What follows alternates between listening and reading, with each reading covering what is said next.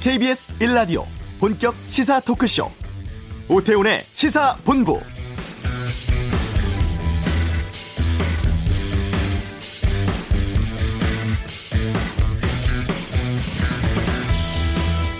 시사본부의 진행자 오태훈 아나운서의 휴가로 이번 한 주 대신 진행을 맡고 있는 아나운서 박노원입니다.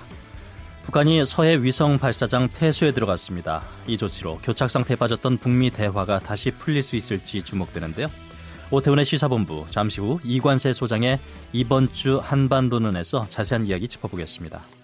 어제 많은 분들이 분노했던 일베 바카스남 논란에 대해서 아는 경찰 코너에서 살펴보고요. 인내와 극복의 상징이죠.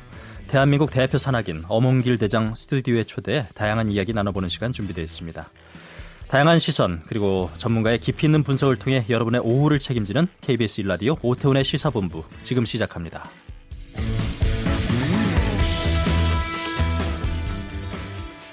이 시각 가장 따끈따끈한 뉴스 정리해드리는 김기화 기자의 방금 뉴스 시간입니다. KBS 보도 김기화 기자와 함께합니다. 안녕하세요. 안녕하세요. 어제는 북한이 서해 위성 발사장 해체에 들어갔다는 보도 전해드렸는데 네.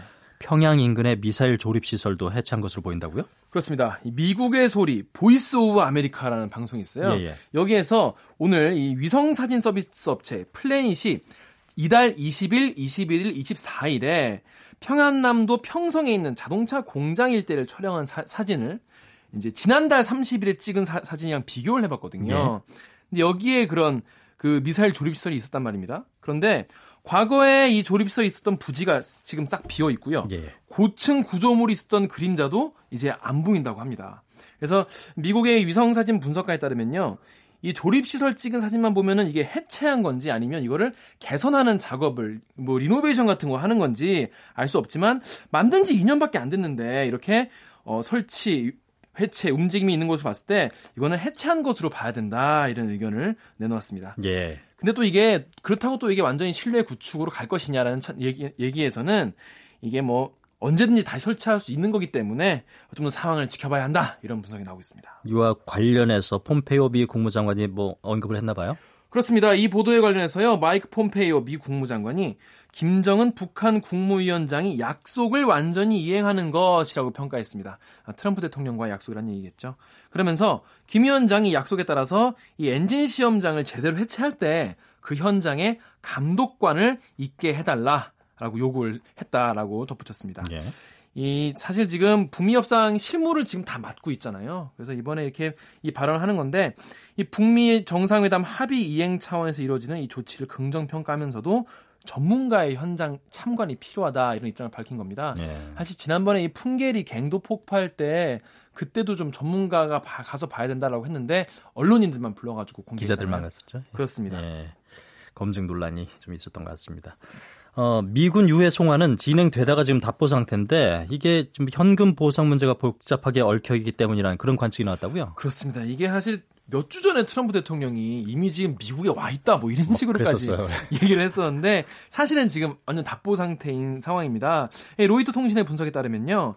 이 미 의회국 보고서에 따르면 북미가 1996년부터 10년 동안 진행한 이 유해 발굴 작업에 미국이 317억 원이 넘는 돈을 북한에 지급한 것으로 알려져 있어요. 예. 그래서 이번에도 돈을 꽤 많이 줘야 될 것 같다. 그런데 이게 또 유엔 안보리 대북 제재가 또 있지 않습니까? 예. 그래서 게다가 미국도 독자 제재도 또 하고 있기 때문에 이게 북한에 이렇게 많은 현금을 제공하는 것 자체가 제재 위반 이런 논란도 있을 수 있기 때문에 미국이 굉장히 지금 고민이 깊어지고 있다고 로이드 통신이 전했습니다. 게다가 지금 아직 뭐 전말이 다 밝혀지지는 않았지만 맞습니다. 북한산 석탄이 우리나라에 들어온 그런 과정도 있기 때문에 대북 제재에 구멍이 뚫리고 있는 것 아니냐라는 논란이 많기 때문에 그 부분도 뭐 부담스러울 수 있겠어요. 그렇습니다. 네. 아무래도 지금 중국도 지금 슬슬 풀어주고 있는 분위기고 이래가지고 이거를 또 돈을 주는 것 자체가 굉장히 부담스러울 것 같은데요. 어, 폼페이오 장관이 엄격한 대북 제재 이행을 또 마, 말로는 또 강조를 했습니다. 그러면서 이 북한의 지금 석유 제품이 불법 밀수가 지금 되고 있다 이런 얘기를 했거든요. 네. 지금 평양의 휘발유 가격이 지난 3월에는 킬로그램당 2.2 2.22달러였는데 최근에는 1.24달러 그러니까 절반 가까이 떨어진 겁니다. 석유값이 예. 확 떨어진 거죠. 그러면서 이 지금 제재에 좀 빈틈이 생긴 건 아니냐 이런 정황이 아니냐라고 보고 있고요. 미 외교관은 그 틈 을 제공해 준 것이 중국인 것 같다 이렇게 보고 있다고 합니다. 예. 화제를 바꿔보겠습니다. 음, 이거 큰 뉴스인데 양승태 사법부의 법원 행정처가 특정 재판의 과정과 결과까지 개입한 내용이 담긴 문건이 밝혀졌죠. 그렇습니다. KBS 해당 문건을 입수했는데요. 이 지금까지는 대법원이 재판 개입 상상도 할 수 없다 이렇게 아주 단칼에 어, 아주 거, 말도 안 된다는 입장을 뭐 지켜왔는데 그렇습니다. 그런데 어, 양승태 원장 시절에 법원행정처가 특정 사건에 대해서 노골적으로 개입한 문건이 이번에 확인이 된 겁니다. 재판 일정, 재판 결과까지 구체적으로 지시를 내린 건데요. 짧게 한번 살펴보면요. 네. 지난 2015년에 부산의 한 건설사 회장 정모 씨가 조현호 어, 전 경찰청장에게 뇌물을 건넨 혐의로 체포가 됩니다. 예. 뇌물을 건네면 당연히 체포가 되겠죠. 그런데 구속영장이 두 번이나 기각이 돼요.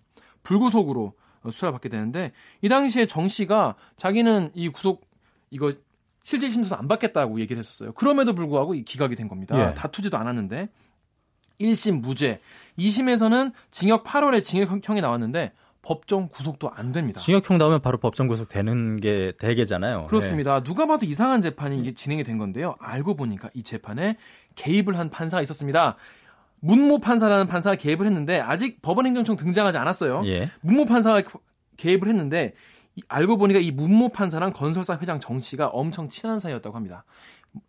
문자롱도 자주 가고 음. 골프도 같이 치고 이런 사이였다고 하는데 검찰이 이걸 알고 법원행정처에 이거를 좀 조치를 해라라고 이제 막 얘기를 해줬다는 거예요. 알려줬는데 법원행정처는 이걸 알고도 그냥 내버려둔 겁니다. 왜 법원행정처는 알고서도 조처를 취하지 않았을까요? 여기서 연결고리가 등장하는데요. 이 둘, 이 정 씨랑 이 문모 판사가 네. 당시에 현기환 청와대 정무수석과 또 친한 사이였다고 합니다. 예. 법원행정처가 이 관계를 잘 알고 있었고 당시에 상고법원 설치라는 양승태 대법원장의 목적을 위해서 청와대와 이 끈을 만들려고 한 것이 아니냐라는 게 어, 검찰의 판단입니다. 예. 제가 지금까지 설명드린 내용은요, 뭐 누군가의 추정이 아니고요. 지금 입수한 문건에 모두 적시가 되어 있는 이 과정이 다 나와 있다는 거죠. 그렇습니다. 검찰은 지금 이 문건을 토대로 구체적인 재판 개입 경위를 추적하고 있는데요. 이 문건에 보면은 외부에 이런 게 우리가 개입했다는 관여했다는 게 드러나지 않도록 잘 단속해라 이런 내용까지. 그 내용까지 들어 있다. 그런 당부까지 들어 있습니다. 서서 이제 뭐 윤곽이 드러나는 것 같긴 한데. 네. 이 같은 사법행정권 남용 사태와 관련해서 양승태 전 대법원장에 대한 수색영장은 또 기각이 됐어요. 그렇습니다. 이런 상황에서까지 법원이 지금 압수된 영장을 기각시킨 건데요. 서울중앙지법이 양 전 대법원장, 박병대 전 법원 행정처장, 이규진 전 양형위원회 상임위원, 김모 전 기획 1심의관에 대해 검찰이 재청구한 압수수색 영장을 또 기각했습니다. 지난 21일에 한 차례 또 기각을 했는데 두 번째로 예. 어, 기각을 시킨 겁니다. 양 전 원장 등의 이메일 보전 조치 해달라는 영장도 또 기각됐습니다. 검찰은 이 압수수색 영장에 범죄 혐의를 다수 추가했고 소명 자료도 수천 건이나 보강했는데 다시 기각됐다면서 유감을 표시했습니다. 한편 이 검찰의 자료 제출 요구와 관련해서 이 법원행정처는요 사법정책실, 사법지원실의 자료, 인사자료 등 이런 걸 다 또 제출할 수 없다. 이런 최종 통보를 한 것으로 알려졌습니다. 분명히 지난번에 김명수 대법원장이 검찰 수사에 적극 협조하겠다고 밝혔는데요. 어, 검찰의 불만이 커지는 모양새입니다. 예. 검찰 불만뿐만 아니라 이 사안을 바라보는 시민들의 불만도 커지는 것 같습니다. 네. 예. 드루킹 사건을 수사 중인 특검팀이 드루킹의 이동식 저장 장치 USB를 새로 확보했다고 하네요. 네, 그렇습니다. 이 허익범 특별검사팀이 드루킹 김동원 씨가 지난 3월에 체포되기 직전까지 아, 댓글 조작 활동과 관련한 자료들을 저장해온 USB를 확보를 했습니다. 이게 이 드루킹이 변호인을 통해서 경제적 공지나 모임 회원을 통해서 숨겨뒀던 어, 128기가 용량의 USB를 비밀번호와 함께 제출했다는 건데요. 예. 쉽게 말해서 검찰이 억지로 어, 찾아낸 게 아니라 어, 드루킹이 자진 제출한 그런 모양새입니다. 예. 여기 60기가 가량의 자료가 들어있다고 하네요.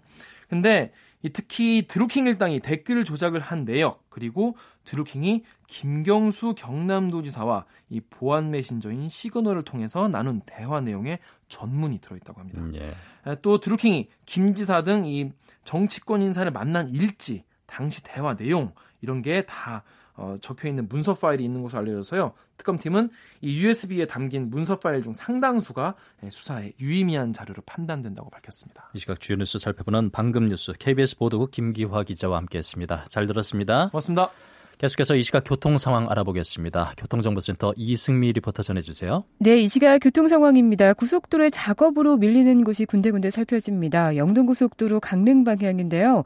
대관령에서 3km 구간 정체가 계속되고 있습니다. 부근 2, 3차로 막고 작업을 하고 있어서 여파를 받고 있고요. 중부 내륙고속도로 창원 방향으로도 북상주 부근이 작업으로 2차로가 차단되고 있고 부근 1km 구간 정체가 되고 있습니다. 청주 영덕고속도로 영 영덕 방향으로는 내서 2터널에서 내서 4터널까지 1차로에서 시설물 보완하고 있습니다. 이 여파로 남상주 나들목 부근에서 3km 구간 정체가 되고 있고요. 수도권에서는 서울 외곽순환고속도로 일산에서 판교 구리 방향으로 개항부터 송내까지 성남 요금소에서 서안함까지 정체고요. 하남 분기점에서 강일나들목 진출로까지 정체입니다. 반대 구리에서 판교 일산 쪽은 구리 남양주 요금소에서 상일 나들목까지 막히고요. 개항에서 김포 요금소 쪽으로 밀리고 있습니다. KBS 교통정보센터였습니다.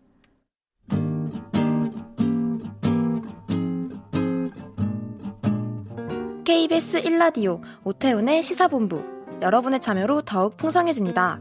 방송에 참여하고 싶으신 분은 문자 9730번으로 의견 보내주세요. 애플리케이션 콩과 마이케이는 무료입니다. 많은 참여 부탁드려요.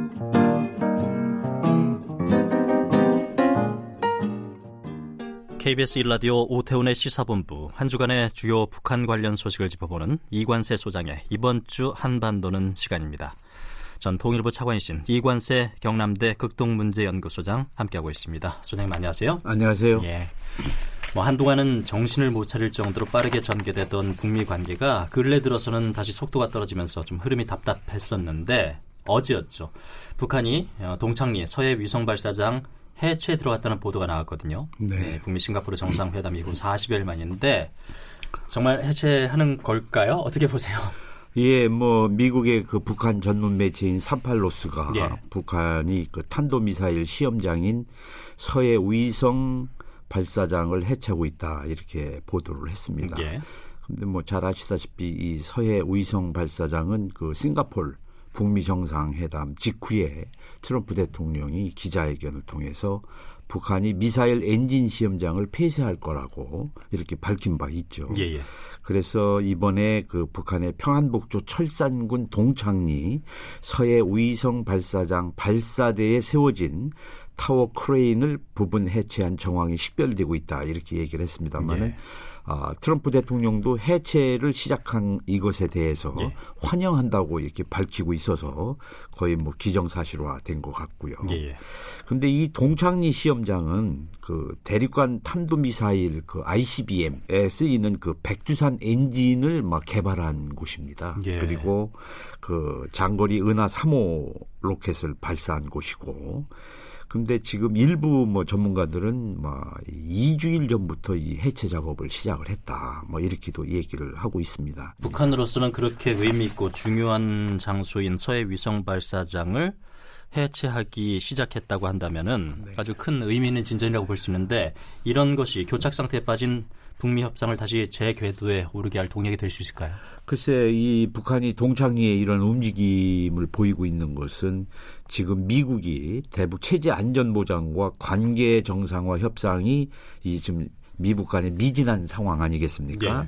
근데 또 그러면서 북한은 지금 최근에 지속적으로 미국을 비판을 하고 예. 막 이런 상황에서 어, 싱가폴 회담 때 약속한 이 비핵화와 관련 조치를 이행하는 실질적인 이런 의지를 보이고 있기 때문에 북한도 협상을 지속하겠다, 막 이런 그 의지를 보이는 거라고 생각을 합니다. 예. 특히 내일 모레가 27일이 정전협정 체결일이기 때문에 이런 거에 맞춰서 나름대로 아, 종전선언과 평화협정에 미국이 좀 더 적극적으로 나서라. 막 이러한 어떤 분위기의 조성 그러니까 그 이 시험장을 폐쇄하더라도 이러한 그 시기에 좀 맞춰서 그리고 또 조만간에 그 유해 송환 예. 뭐 이런 것이 다 그 정전 협정과 유관한 그러한 사안들이기 때문에 이런 걸 맞춰서 막 미국은 아참 북한은 시도를 하고 있고 또 한편은 미국은 또 제재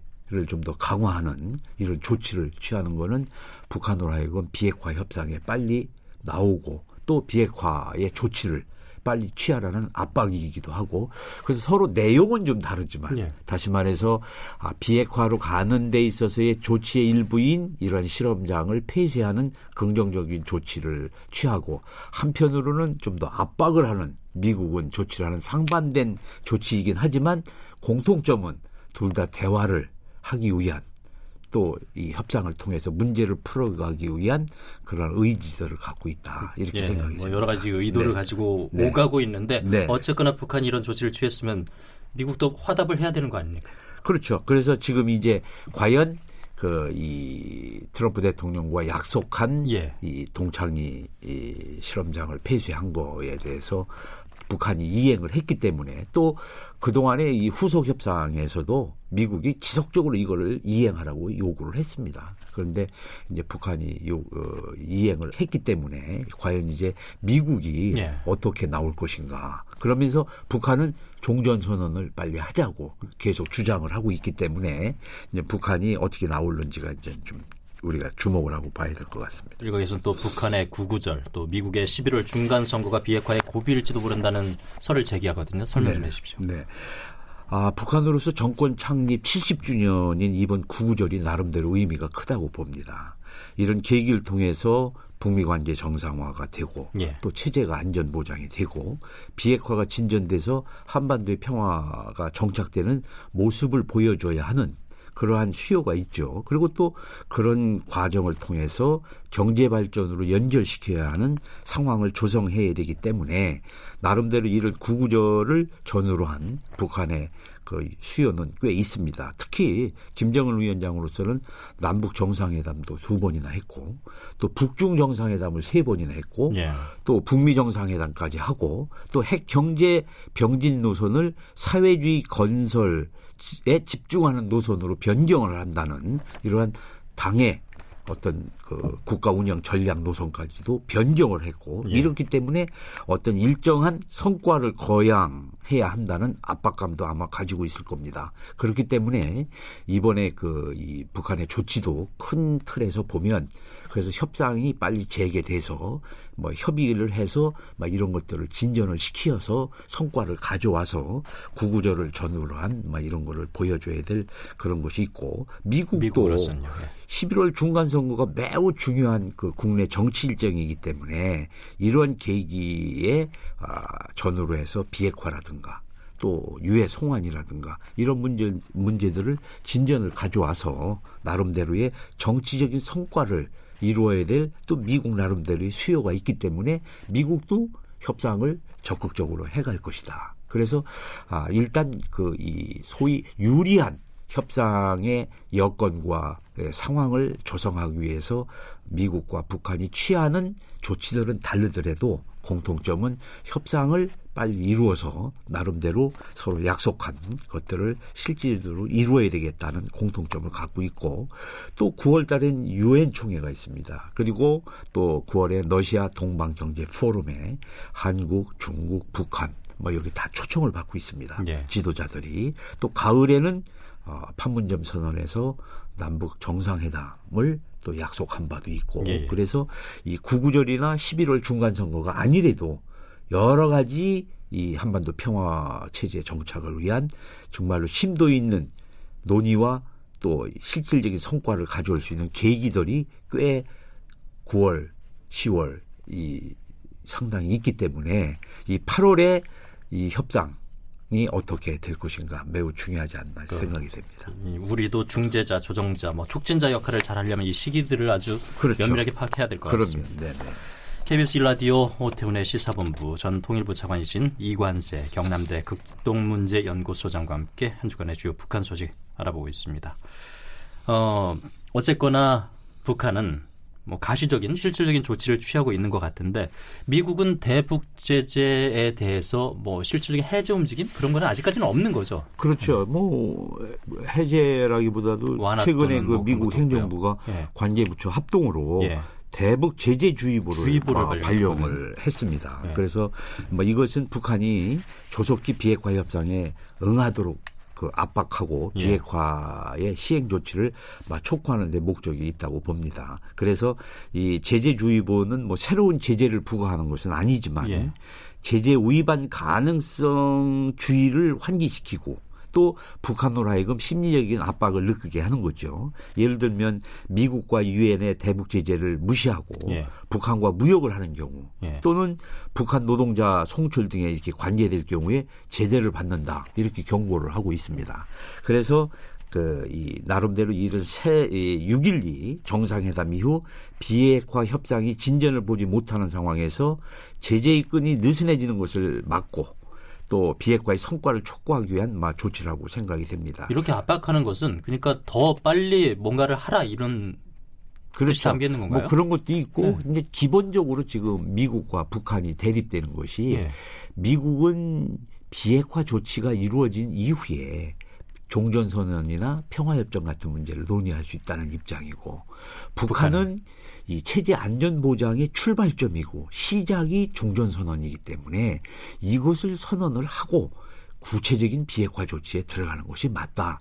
이렇게 서로 이게 상반돼 있기 때문에 그래서 지금 이 협상이 좀 지지부진해지는 상황에서 미국은 제재를 좀 더 강화하고 쪼이는 입장이고 거기에 상응해서 북한은 이제 비핵화 조치로서 약속한 동창리 그 실험장을 폐쇄하는 조치를 하고 그래서 이 나름대로 서로가 이 협상에 유리한 고지를 점령하고 또 협상을 이어가겠다는 예. 그런 것이 있기 때문에 앞으로 뭐 변화가 있지 않을까 막 이런 생각이 됩니다. 그래서 예. 이번에 이런 그 제재에 대한 조치도 결국은 조속히 비핵화 협상 테이블에 북한이 나와서 예. 비핵화 조치에 시행에 들어갔으면 좋겠다. 근데 이제 아 북한이 이렇게 그 동창리 실험장을 폐쇄하고 예. 또 유해 송환이 뭐 내일 모레 될지 모르겠습니다만 이루어지고 뭐 이렇게 된다면 정전협정 이 27일 기해서 이런 조치들을 취하고 이렇게 하면 이제 미국이 과연 여기에 대해서 어떻게 화답을 할지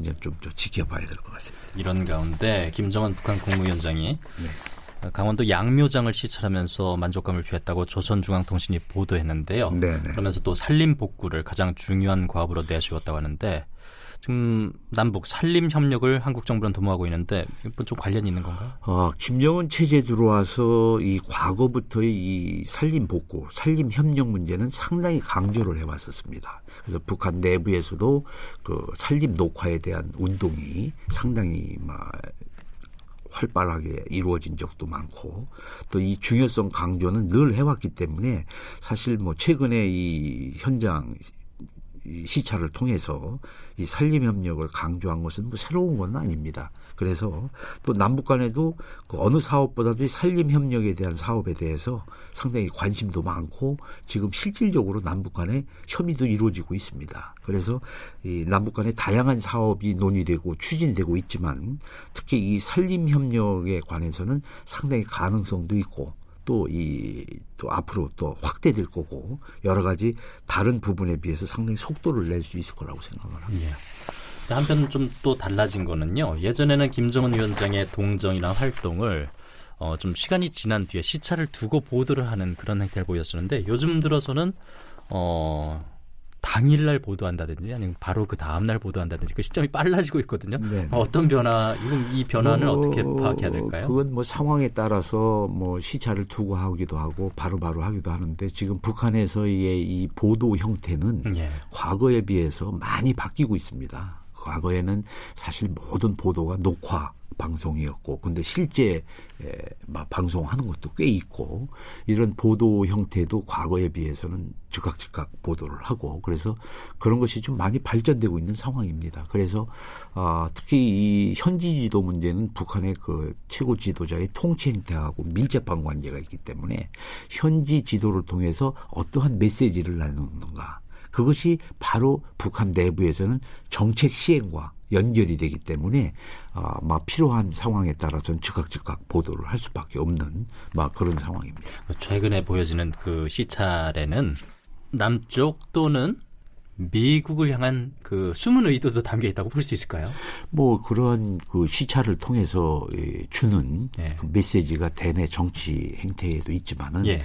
한국이나 미국에도 보내는 메시지 같은 게 많이 있겠죠. 그래서 이 북한의 이 특징을 보면 이 동창리 이번에 이 실험장 폐쇄 같은 것도 어, 일찌감치 발표를 하고 풍계리 핵실험장과 같이 할 수 있지만 이거를 조용히 해오다가 정전협정 체결일로 모든 거를 좀 이렇게 맞춰가는 거 아닙니까? 예. 동창리 이 실험장 폐쇄 또 유해 송환도 뭐 보도에 따르면 27일을 55구가 뭐 일부가 간다. 그러니까 그것도 그 타임에 맞추고 과거 그 미사일 발사도 그 미국을 향해서 메시지를 주기 위해서 강한 걸 주기 위해서 미국 독립기념일인 7월 4일 날 발사를 하고 이러한 어떤 상징성 나름대로의 그 메시지를 담은 어떤 조치들 뭐 이런 건 북한이 상당히 그 연구를 많이 해서 연구안을 시키는 그런 특징들을 많이 보이고 있습니다. 음, 예. 끝으로 한 가지만 더 네. 알아보겠습니다. 네. 통일부가 남북관계 진전에 따라서 남북 공동 연락사무소를 네. 서울, 평양, 상주 대표부로 확대 발전시키겠다는 뜻을 밝혔는데 네. 어떤 의미가 담겨 있을까요? 그 통일부가 어제 그, 그 상임위에서 재선공단에 설치 추진하고 있는 남북 공동연락사무소를 남북 관계 진전 상황에 따라서 서울, 평양, 상주 대표부로 확대 발전시키겠다. 예. 뭐 이렇게 얘기했습니다만은 예. 이 연락사무소에서는 앞으로 산림 협력, 한반도 신경제 구상, 철도도로 협의부터 추진하고 남북 관계 현안으로 논의를 확대해 가겠다 이렇게 했는데 뭐 아시다시피 남북 공동 연락 사무소를 통해서 남북 간에 이제 상시 협의할 수 있는 채널이 만들어지고 또 남북 현안을 중심으로 논의를 다양하게 추진해서 통상적으로 지금 가지고 있는 그 연락 기능 차원을 훨씬 뛰어넘는 실질적인 사업을 막 사업과 구상을 논의하고 협의할 수 있는 이런 대표부적인 성격을 갖는 걸로 발전을 시키겠다. 이런 뜻으로 알고 있습니다. 예. 네. KBS 라디오 오태훈의 시사본부 전 통일부 차관이신 이관세 경남대 극동문제연구소장과 함께 한 주간의 주요 북한 소식 짚어봤습니다. 말씀 잘 들었습니다. 감사합니다. 헤드라인 뉴스입니다. 남북 적십자는 다음 달 예정된 이산가족 상봉 행사를 위해 오늘 판문점에서 이산가족 생사 확인 결과가 담긴 회보서를 교환합니다. 송영무 국방부 장관이 지난 9일 기무사의 위수령 문건은 잘못된 것이 아니라고 말했다는 KBS의 보도가 사실이라는 현지 기무부 대장의 증언이 나왔습니다. 이에 대해 송 장관은 완벽한 거짓말이라고 반발했습니다. 이재명 경기도지사의 여배우 추문과 관련해 김부선 씨의 페이스북 사과문을 대필한 의혹을 받고 있는 주진우 기자가 오늘 경찰에 출석합니다. 무더위가 계속되면서 최대 전력 수요가 다시 역대 최고치를 경신할 것으로 보입니다. 예상 전력 예비율은 6.8%입니다. 국토교통부는 현대차 LF 소나타와 GM 캐딜락 CT6 차량 등 2,830석대에서 제작 결함이 발견돼 자발적 리콜 조치한다고 밝혔습니다. 지금까지 라디오 정보센터 조진주였습니다.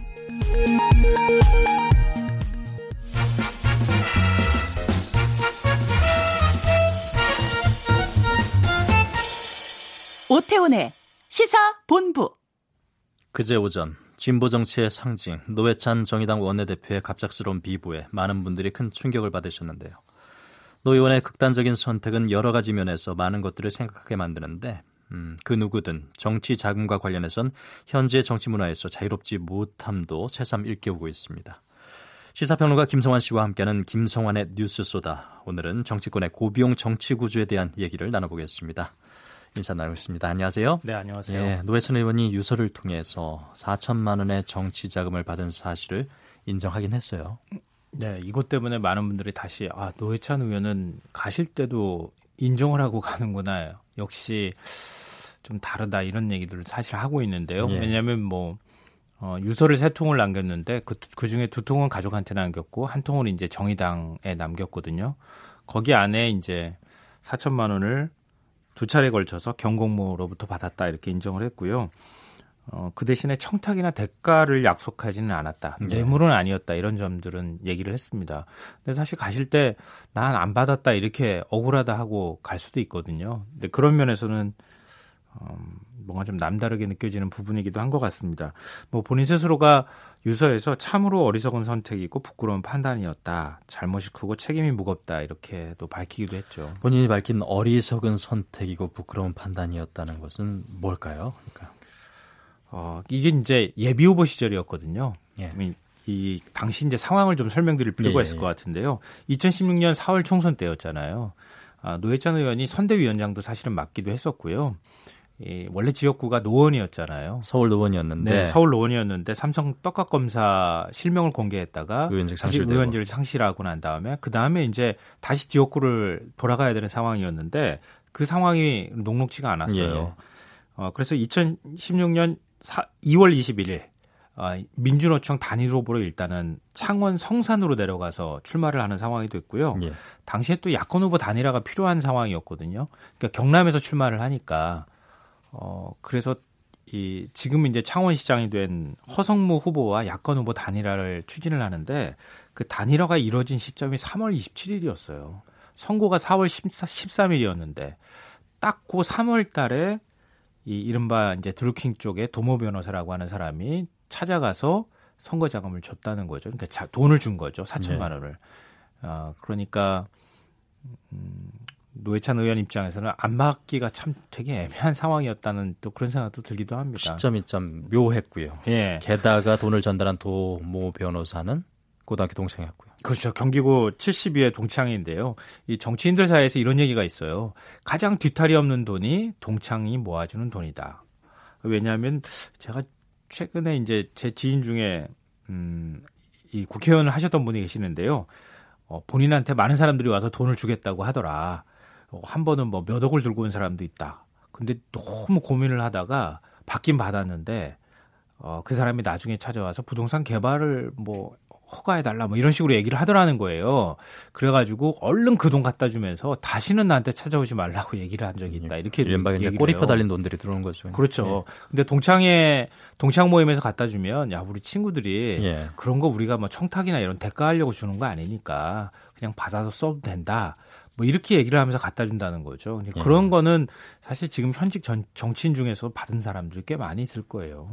안 받은 사람이 드물 것 같다는 생각. 네, 오히려 거꾸로 말하면 그럴 수도 있어요. 그 예비 후보였지만 예비 후보도 시간이 있으면 후원에 만들고 후원금 처리할 수도 있는 거죠. 그게 이제 노회찬 의원이 후회 후회스럽다라고 밝힌 부분인데요. 예. 비 후보는 어, 후원에도 만들 수 있고요. 후원금을 받아서 회계 처리를 또 선관위를 통해서 할 수도 있습니다. 예. 어, 그럼 그 4천만 원을 뭐 예를 들어서 1인당 500만 원씩 후원금 한도가 있으니까 후원금 처리를 할 수도 있었을 텐데 그걸 못했다고 지금 후회를 하는 건데요. 당시 상황이 굉장히 좀 시간이 촉박한 상황이었고 예, 어, 동창이 갖다 주는 돈이니까 빨리 급한 마음에 좀 받아서 처리를 좀 안 한 게 아닐까 그런 생각이 들고요. 또 예비 후보들은 보통 후원회를 만드는 절차도 좀 까다롭고 후원금을 또 나중에 회계 처리하는 것도 이제 번거롭고 좀 힘들어서 안 만드는 예비후보가 되게 많아요. 예. 그리고 당에 정식 공천이 될지 안 될지도 모르는 상황이었던 그런 이제 현실적인 문제도 있거든요. 그래서 그런 것 때문에 통상 예비 후보들 중에서 후원회를 안 만드는 후보도 상당히 많이 그러면 있습니다. 그러면 어떻게 선거 자금을 마련하죠? 어, 보통은 이제 펀드 같은 거 조성하잖아요. 근데 펀드 조성하면은 어, 펀드를 사람들이 이제 참여를 하는데 이 사람이 당선 가능성이 있어야 그렇죠. 참여를 했다 예. 나중에 돈을 되돌려 받을 수 있는데 돌려받는 건데 펀드라는 것이 예. 예. 선거비 보전받는 게 15% 이상 득표율이 돼야 되고 10%는 절반 그리고 10%도 안 되면은 한 푼도 못 돌려받거든요. 예. 그렇게 해서 진짜로 이 출마했던 후보 중에서 신용불량자 된 사람들도 있어요. 어 그렇게 해서 이 사실은 이 문제는 그 예비 후보가 아니었을 때 그러니까 원외 정치인으로 머물렀을 때가 굉장히 중요해요. 그러니까 노회찬 의원 같은 경우도 이 원외 정치를 할 때 이때 아마 고생을 많이 했을 거예요. 그러니까 아마 정치인들은 다 이 내용을 공감할 텐데요. 예비 후보 때는 공식적으로 돈을 모을 수는 있겠지만 예. 원외 정치로 이제 예비 후보 출마할 때 선거 때 말고 그 전에 돈 굉장히 많이 들어가거든요. 계속 관리를 해야 되는 거니까요. 사실 네, 그렇죠. 하다못해 밥도 먹어줘야 되죠. 가서 고생한다고 좀 어, 격려도 해줘야 되죠. 이런 거는 현행 범, 법 안에서 규정하고 있는 게 없어요. 자기 돈 쓰는 수밖에 없네요. 제일 그러니까 부자여야지 정치한다는 얘기가 나올 수밖에 없는 거예요. 근데 이 부분을 어떻게 할 거냐 이게 이제 지금 논란거리가 되고 있는 상황이죠. 그리고 뭐, 네. 제가 이제 그 예비 후보 시절에 출마했던 제 이제 가까운 친구가 있는데 얼마 썼느냐 이렇게 얘기를 했더니 한 달 동안에 3억 썼다 이렇게 얘기도 하더라고요. 어마어마하군요. 실제로 돈 없이는 할 수 없는 게 정치이기도 합니다. 뭐 아무리 써도 부족하다고 그러는데 근본적으로 고비용 정치 구조를 바꿔야 하는 거 아닌가 하는 의견들이 있습니다. 뭐 정치인들 만나면 우리도 돈 쓰고 싶지 않는데 어쩔 수 없다 이렇게 얘기들도 하고 있는데요. 어, 현실적으로 돈 없이 정치할 수 없는 게 또 맞죠. 그러면 이제 지금 논란이 되는 게 현직 정치인 현직 국회의원 같은 경우에는 네. 후원회도 만들 수 있죠. 출판 기념회도 하죠. 특활비도 주죠. 세비도 한 1억 넘은 거 막 주죠. 어 그러니까 공식적으로 돈을 모금할 수 있는 창구가 그러니까 있는데 고정 수입도 있고 돈 들어올 창구도 있고 그런데 특활비는 꼬리표 없으니까요. 예. 근데 원외 정치인 같은 경우에는 그런 데에서 지금 벗어나 있다. 원외 정치인들이 공식적으로 돈을 좀 모금할 수 있는 방법. 그들이 어, 정치 자금으로 쓰는 것들을 어떻게 좀 출구를 뚫어줄 수 있는 방법이 있는지 한번 좀 고민이 필요할 것 같고요. 현직 정치인들 같은 경우에도 어, 선거가 없는 해에 1억 5천, 선거가 있으면은 3억까지 모금을 할 수 있지만 이것도 모자란다고 얘기하거든요. 그런 경우에 한도를 좀 높여주거나 아니면 1인 한도가 지금 500만 원으로 돼 있는데 그 한도를 좀 내리더라도 총액은 늘릴 수 있는. 네, 총액은 좀 늘리는 방법도 있을 수 있고 여러 가지 좀 방법들을 한번 고민해 볼 필요는 있을 것 같아요. 네. 문제는 알겠는데요. 불과 지금 얼마 전에 특활비 문제도 있었잖아요. 그래서 사실 좀 여론이 좋지는 않습니다. 특활비 뭐 수백만 원씩 그렇게 그냥 쓰는 거잖아요. 뭐 영수증 처리할 것도 없이. 네, 그렇죠. 그런 것들을 지금 현역들은 다 하고 있단 말이에요. 이 부분에 대한 좀 장치도 필요할 것 같은데요. 그러니까 돈만 잔뜩 늘려주고 난 다음에 뭐 선거 기간 동안에 돈 많이 써도 된다 이렇게 해버리면은 네. 진짜 더 오히려 거꾸로 돈 있는 사람만 정치하는 게 되잖아요. 정치 신인은 어, 돈을 모을 수도 없고 돈이 많은 사람 아니면 도전도 못 하는 거니까. 그러니까 그런 정치 신인들이 돈을 모을 수 있도록 해서 좀 선거란 공간에서 돈을 쓸 수 있는 총량은 좀 제한할 필요가 있을 것 같아요. 제가 볼 때는. 그래야지 운동장이 좀 평평해지잖아요. 네. 그런 부분에 대한 고민이 좀 필요할 것 같고요. 국회의원이 쓰는 돈, 특히 현직 국회의원들이 쓰는 돈에 대해서는 좀 투명성을 강화하는 방법들을 찾아봐야 될 것 같아요. 그러니까 과거에 어, 시사기획 창의 KBS에서 네. 19대 국회 4년 동안 국회의원이 쓴 정치 자금을 총액을 내보니까 1,448억 원이었거든요. 근데 뭐 그 돈 대부분이 술 마시고 밥 사 먹고 뭐 이런 돈이었단 말이에요. 근데 그런 것들 사용처라든가 이런 것들이 좀 투명하게 공개되는 방식으로 가면 그러면은 현실 정치를 좀 인정하는 쪽으로 가더라도 어, 부작용을 좀 막을 수 있지 않을까. 네. 현역과 예비 후보들 간의 기울어진 운동장을 좀 고르게 하는 것도 네네. 좀 그게 일단 제일 중요할 것, 것 같아요. 네.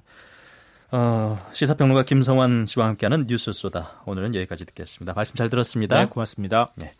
어, 잠시 후 2부 아는 경찰에서는 바카스 할머니의 사진을 공개한 이른바 일백 바카스남 사건 짚어보는 시간 준비됐고요. 또 국민 산악인이죠. 어몽길 대장이 말하는 산과 아이들 그의 인생 이야기 들어보는 시간 준비됐으니까요. 1시 10분 2부에서 다시 뵙겠습니다.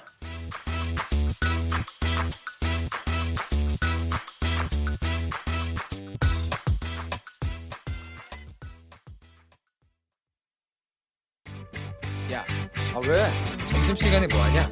자야지. 야 그러지 말고 이거 한번 들어봐. 아 뭔데? 지금 당장 라디오를 켜봐. 나른한 오후 깨울 시사 토크쇼. 모두가 즐길 수 있고 함께하는 시간. 유쾌하고도 신나는 시사 토크쇼. 오태훈의 시사본부 KBS 일라디오 오태훈의 시사본부 전문성과 현장성이 살아있는 고품격 범죄 수사 토크를 지향합니다.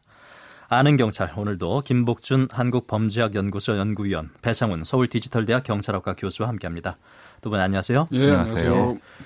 아유 뭐 입에 담기도 참 불편하고 네. 끔찍한 일입니다. 어제 하루 종일 검색어에서 내려오질 않았는데 70대 여성의 성을 매수하고 어, 그 여성으로 보이는 사람의 나체 사진을 유포한 이른바 일베 바카스남 사건이 큰 충격을 주고 있는데 두 분 전문가로서 이 사건 어떻게 보셨는지 먼저 배 교수님 좀 말씀해 주세요.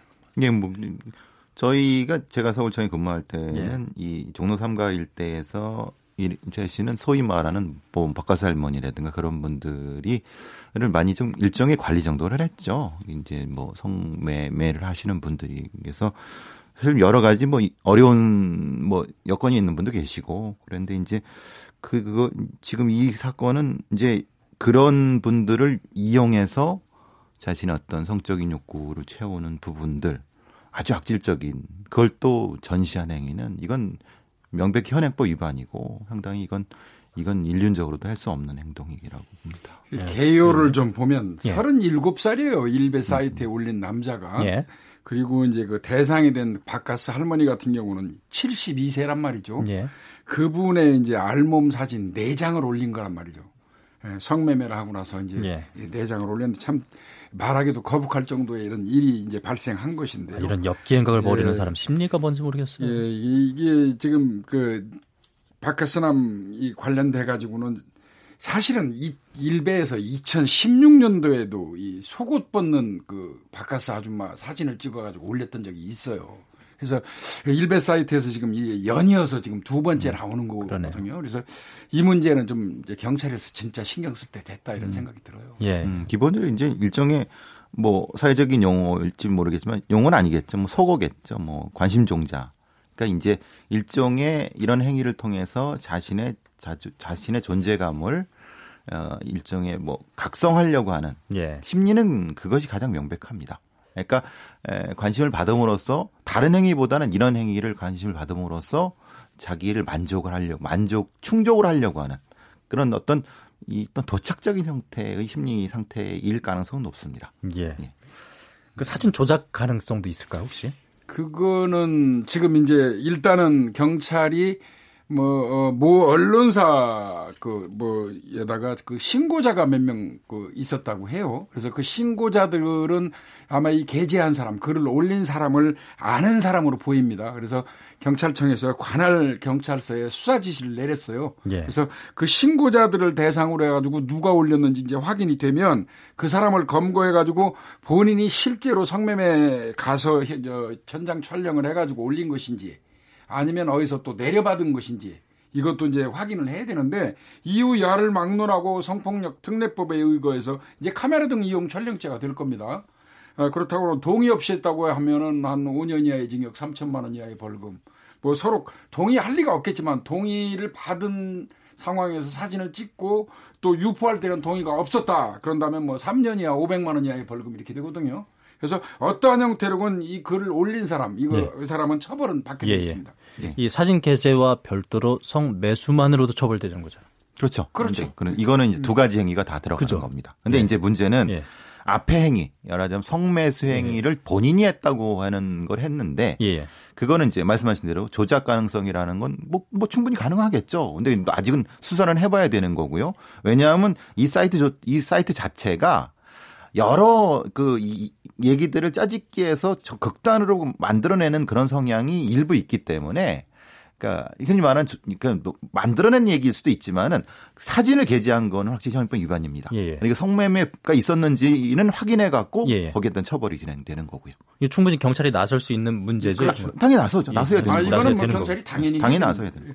그런데 또 이 사건이 뭐 극단 성향을 보이는 온라인 커뮤니티 간 아. 대립으로 치닫고 있는데 어떤 얘기입니까? 이게 이제 예. 일베 사이트가 예. 이게 올라오니까 이제 극단적인 그, 그 여성들끼리 이제 그 모여서 하는 워마드라는 그 사이트가 있지 않습니까? 그 워마드에서 이제 일베 바카스남을 어, 살해하겠다. 그러면서 흉기까지 사진을 찍어서 올렸어요. 근데 그 내용이 어, 이제 경찰에 검거되면 포토존에 쓰지 않겠습니까? 예. 포토존에 서면 그때 살해하겠다. 만일 포토전에 서지 않는다면 내가 찾아가서 살해하겠다 하면서 흉기 사진까지 이제 올렸기 때문에 뭐 현실 가능성이 있고 없고를 떠나서 경찰 입장에서는 이건 적극적으로 수사, 살해 위협이거든요. 적극적으로 수사해서 검거를 해야 되는 그런 그 현상에 이르렀습니다. 지금. 갈수록 태산입니다. 그 아무리 사이버 공간이라도 살해, 협박 이런 것이 횡행한다는 건 이건 대명천지에 있을 수 없는 얘기고요. 아, 네. 이런 부분을 이제 반드시 처벌을 해야지만이 이것이 확산되지 않는 부분인 거고요. 특히 이제 이런 워마드 사이트나 일베 사이트를 서로가 서로를 미러링하는 거지 않습니까? 미러링 사이트라고 음. 하는 거죠. 이게 폭력이 경쟁하게 됩니다. 이거는 심리적으로 또 극단으로 서로가 서로를 음. 이제 쫓아가는 형태가 되거든요. 더 누가 더가 악하나 막 그렇죠. 그런 거 예, 그렇게 되는 거죠. 예. 그러니까 어느 순간인가는 어느 시점인가 반드시 예. 이거는 이걸 완 완화를 시켜야 됩니다. 예, 예. 올라가지 않도록 그러니까 불을 좀 꺼주고 냉각시킬 필요가 분명히 있는 것 같습니다. 그렇죠.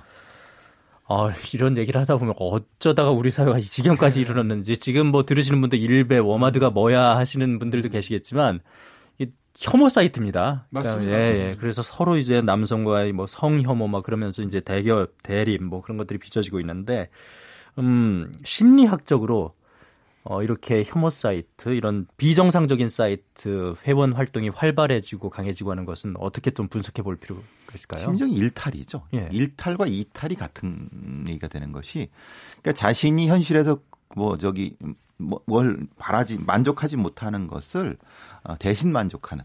그래서 일탈과 이탈이 같이 진행되는 겁니다. 예. 사이버 공간에서는 그것이 같이 진행되기 아주 좋은 효과죠. 왜냐하면 어 다른 사람에 대한 비난을 확대 재생산함으로써 예. 그 다음 함으로써 어 다른 사람을 만족시키는 것 같지만 사실은 기본적으로 자기가 만족하는 겁니다. 예. 그 자기가 만족하는 것을 통해서 망상이 확대되는 그래서 이게 적극단으로 치들 수밖에 없는. 김복준 의원님 이런 행위 자체 뭐 뭐뭐 뭐 살해하겠다는 협박만으로도 그리고 사진을 게재하는 것만으로도 뚜렷한 범죄라는 거 범죄를 네. 저지르는 사람 반드시 처벌받는 것을 좀 처벌받는다는 것을 좀 말씀해 주셔야 될 것 같아요. 음, 이거는 어떤 경우라도 예. 아까 말씀드린 것처럼 어, 어떻게 보면 음란 문서 어, 또 어, 본인의 동의 없이 나치 사진을 찍어서 올리는 행위 이 자체가 현행법에 명백하게 처벌 조항이 나와 있고요. 예. 성폭력입니다. 어, 그리고 또 그랬다 해가지고 이제 극단적인 어떤 그 혐오심을 가지고 어, 상대방을 찾아서 살해하겠다는 살해 협박. 이거는 또 성폭력 그 앞, 그 전자보다 또 이게 약하다고 할 수 없어요. 살해의 어떤 그 의지를 보이는 거는. 그래서 양쪽 다 이거는 경찰이 어떤 경우라도 찾아가지고 IP 추적해서 다 잡습니다. 그 현장 네. 경찰 입장이었으면요. 네. 네. 저는 걱정되는 네. 게이 이 박하스 할머니, 박하스 아주머니를 학대하는 학대했을 수도 있겠다는 생각이 듭니다. 음. 말하자면은 이런 종류의 그 사실은 학대범들일 수 있거든요. 예. 말하자면 일종의 돈을 준다는 어떤 미끼 하에서 이런 특정 형태의 음. 가학적 포르노를 찍을 수 있는 형태가 될 수 있습니다. 그러니까 발본색원을 해야 됩니다. 이거는 이 한 사람의 범죄자가 아니라 뭐 온라인상에서 이렇게 벌어진 일들도 음. 반드시 잡히는 거죠? 아, 반드시 잡힙니다. 이거는 예. 뭐 IP 추적해 가지고 명백히 뭐 검거됩니다. 지난 시간 말미에 은행 강도 말씀하시면서 예, 예. 두 분께서 이 방송 나갈 때쯤 또는 뭐 나가 나가 나가서 이제 얼마 되지 않아서 반드시 잡힐 거라고 그랬는데 진짜 잡혔어요.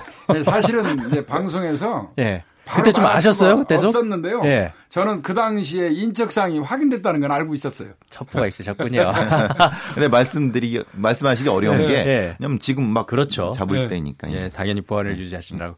저는 그냥 어떻게 호언장담하셨는데 저러다 어쩌시려고 저러나 했는데 바로 잡혀서 다행이다 싶었습니다. KBS 일라디오 오태훈의 시사본부 김복준 한국범죄학연구소 연구위원 배상훈 서울디지털대학 경찰학과 교수와 함께 아는 경찰 이어가고 있습니다. 다음 주제로 넘어가 보겠습니다.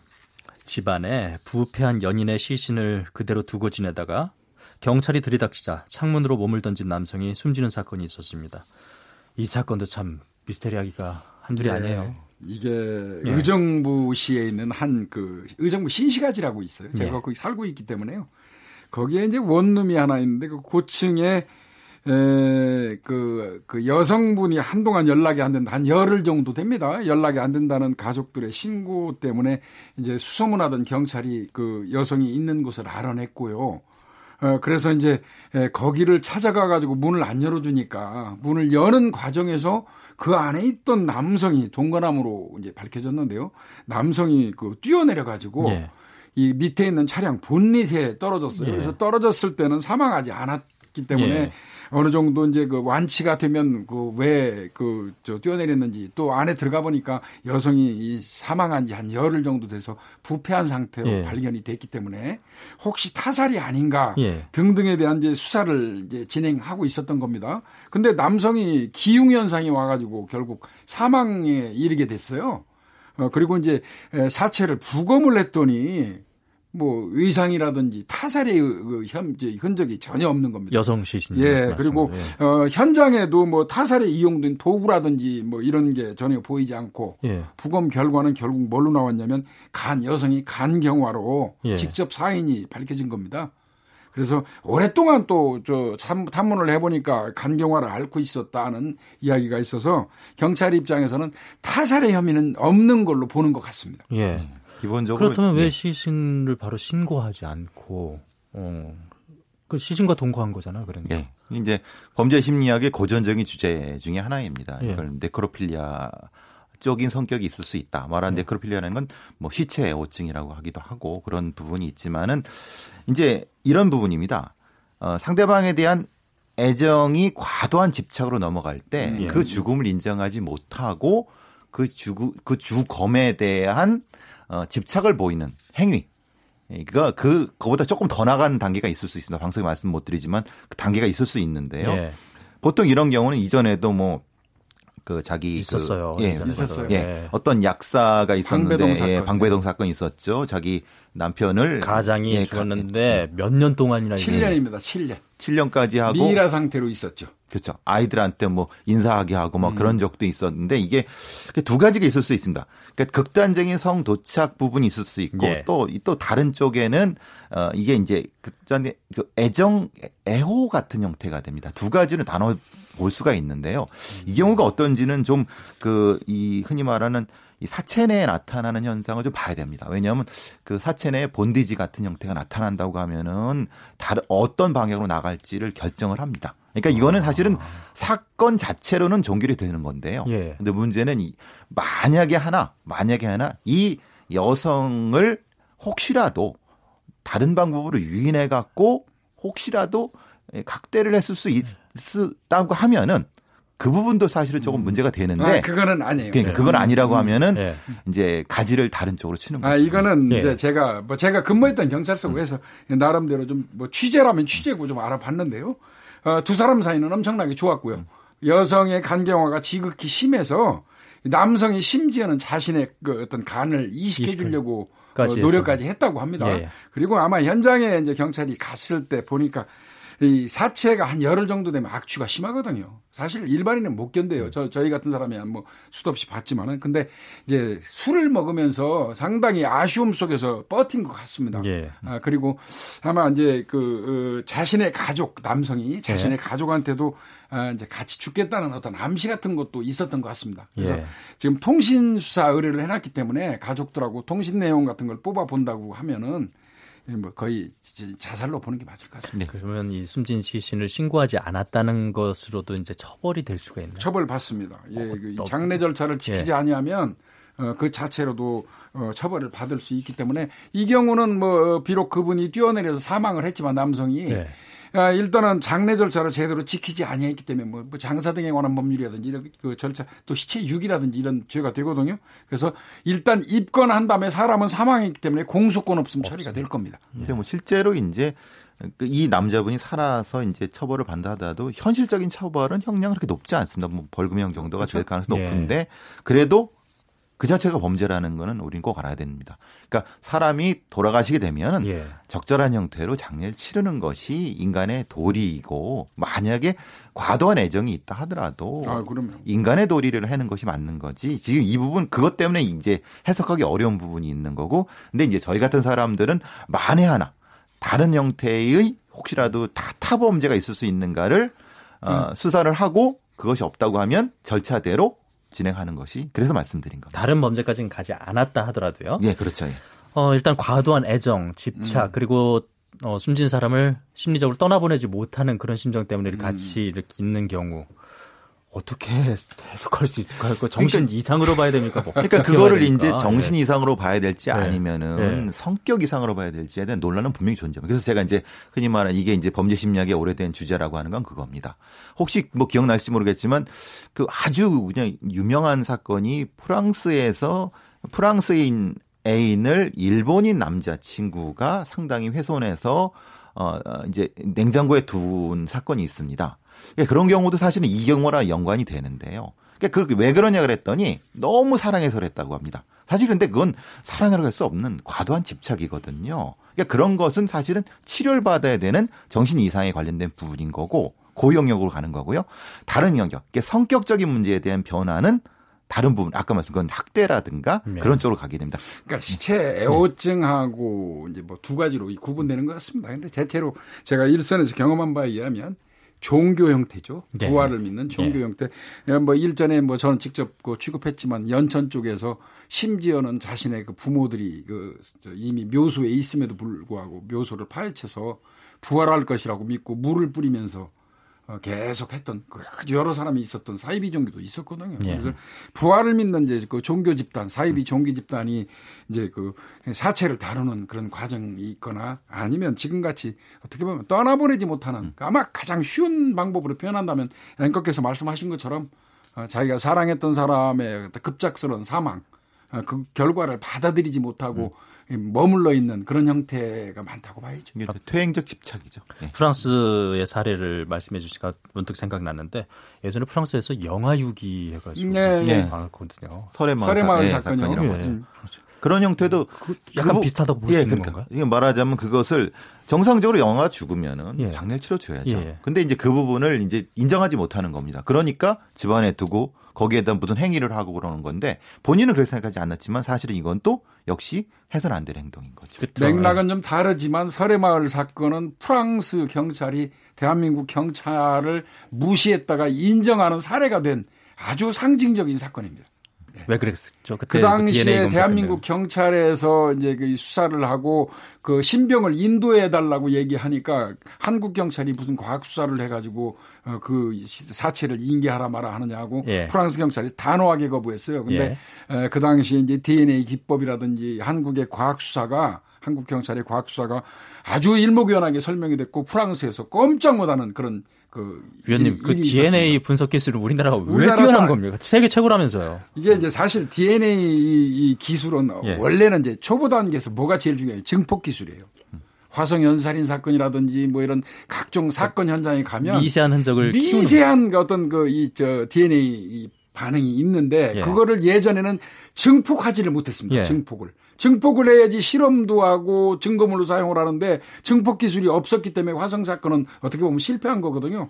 근데 이제 거기에서부터 시작돼 가지고 증폭 기술이 이제 발전했고 DNA는 누가 뭐래도 대한민국이 아마 어뭐 선진국일 겁니다. 손 기술이 좋아서 그럽니다. 아, 손 기술 예. 맞아요. 전처리 기술이 중요하거든요. 예. 기계는 똑같은데 전처리 기술. 예. 기계는, 기계는 똑같은데 예. 거기에 들어가는 시료를 그렇죠. 손재주가 한국산이 좋지 않습니까? 그게 세계 최고죠. 그러니까 기술적인 거, 기능적인 게 아주 적절하게 조화 맞추는 게 한국의 과학 기술. 해외에서도 인정한다는 얘기를 아, 들었거든요. 그렇습니다. 예. 아는 경찰 오늘도 한국범죄학연구소 김복준 연구위원, 서울디지털대 배상훈 교수와 함께했습니다. 두 분 말씀 잘 들었습니다. 네, 고맙습니다. 헤드라인 뉴스입니다. 금융감독원이 최근 주가 급등락을 보인 이른바 보물선 관련주에 대해 불공정 거래 조사에 착수했습니다. 10년 동안 연 최고 3.3%의 금리와 이자 소득 비과세 혜택을 제공하는 청년 우대형 청약 통장이 31일 출시됩니다. 특별검사팀이 드루킹 김동원 씨가 지난 3월 체포되기 직전 댓글 조작 활동과 관련한 자료들을 저장한 이동식 저장 장치를 확보했습니다. 올해 4년제 대학 입시에서 전체 모집 인원 가운데 수시 모집 비율이 76%를 차지해 지난해에 이어 다시 역대 최대를 기록했습니다. 노동부의 최저임금 집중감독 결과 위반 사업장 386곳이 적발됐고 미지급 임금은 4억 3천만 원에 달했습니다. 무더위가 계속되면서 최대 전력 수요가 다시 역대 최고치를 경신할 것으로 보입니다. 전력거래소는 예상 전력 예비율은 6.8%라고 밝혔습니다. 지금까지 라디오 정보센터 조진주였습니다. 이어서 기상청의 윤지수 씨입니다. 네, 오늘의 미세먼지와 날씨 정보입니다. 지금 서울의 미세먼지는 1세제곱미터당 34 마이크로그램, 초미세먼지는 23 마이크로그램으로 이 미세먼지 상황이 전반적으로 보통이거나 좋은 상태를 보이고 있습니다. 하지만 내일 부산과 울산은 나쁨 단계로 농도가 다소 오를 수 있다는 점 참고하시면 좋겠습니다.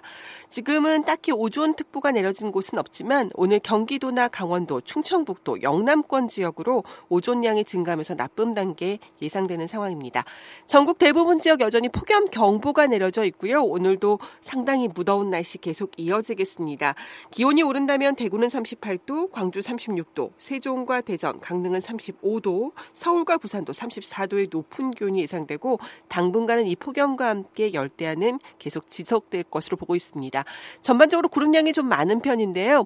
일부 지역은 오늘 비 예보가 있습니다. 경기도 북부 지역과 강원 영서 북부 지역, 나탄때 비가 조금 내리겠고 예상 강우량은 5mm 안팎이기 때문에 폭염은 계속 이어지겠습니다. 이 지역은 내일도 아침 한때 비가 조금 내리겠고 이 밖에 서울과 경기 남부 지역은 낮에 산발적인 빗방울이 또 제주도 산간 지역은 낮 한때 소나기 가능성이 있습니다. 지금 서울 기온은 32.7도, 습도는 54%입니다. 지금까지 미세먼지와 날씨 정보였습니다.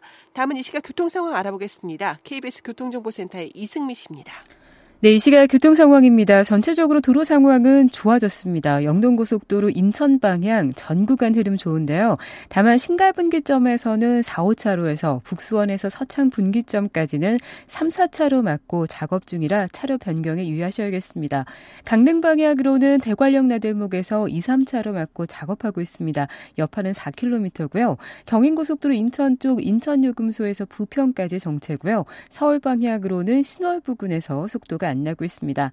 서울 외곽순환고속도로 일산에서 판교 쪽으로 개항부터 송내까지 정체입니다. 반대 판교에서 일산 쪽으로 장수에서 송내 구간과 개항에서 김포 요금소 사이 밀리고 있고요. 그 밖에 청주 영덕고속도로 영덕 방향으로 내서 3터널 부근에서 3km 구간 작업으로 밀리고 있습니다. KBS 교통정보센터였습니다.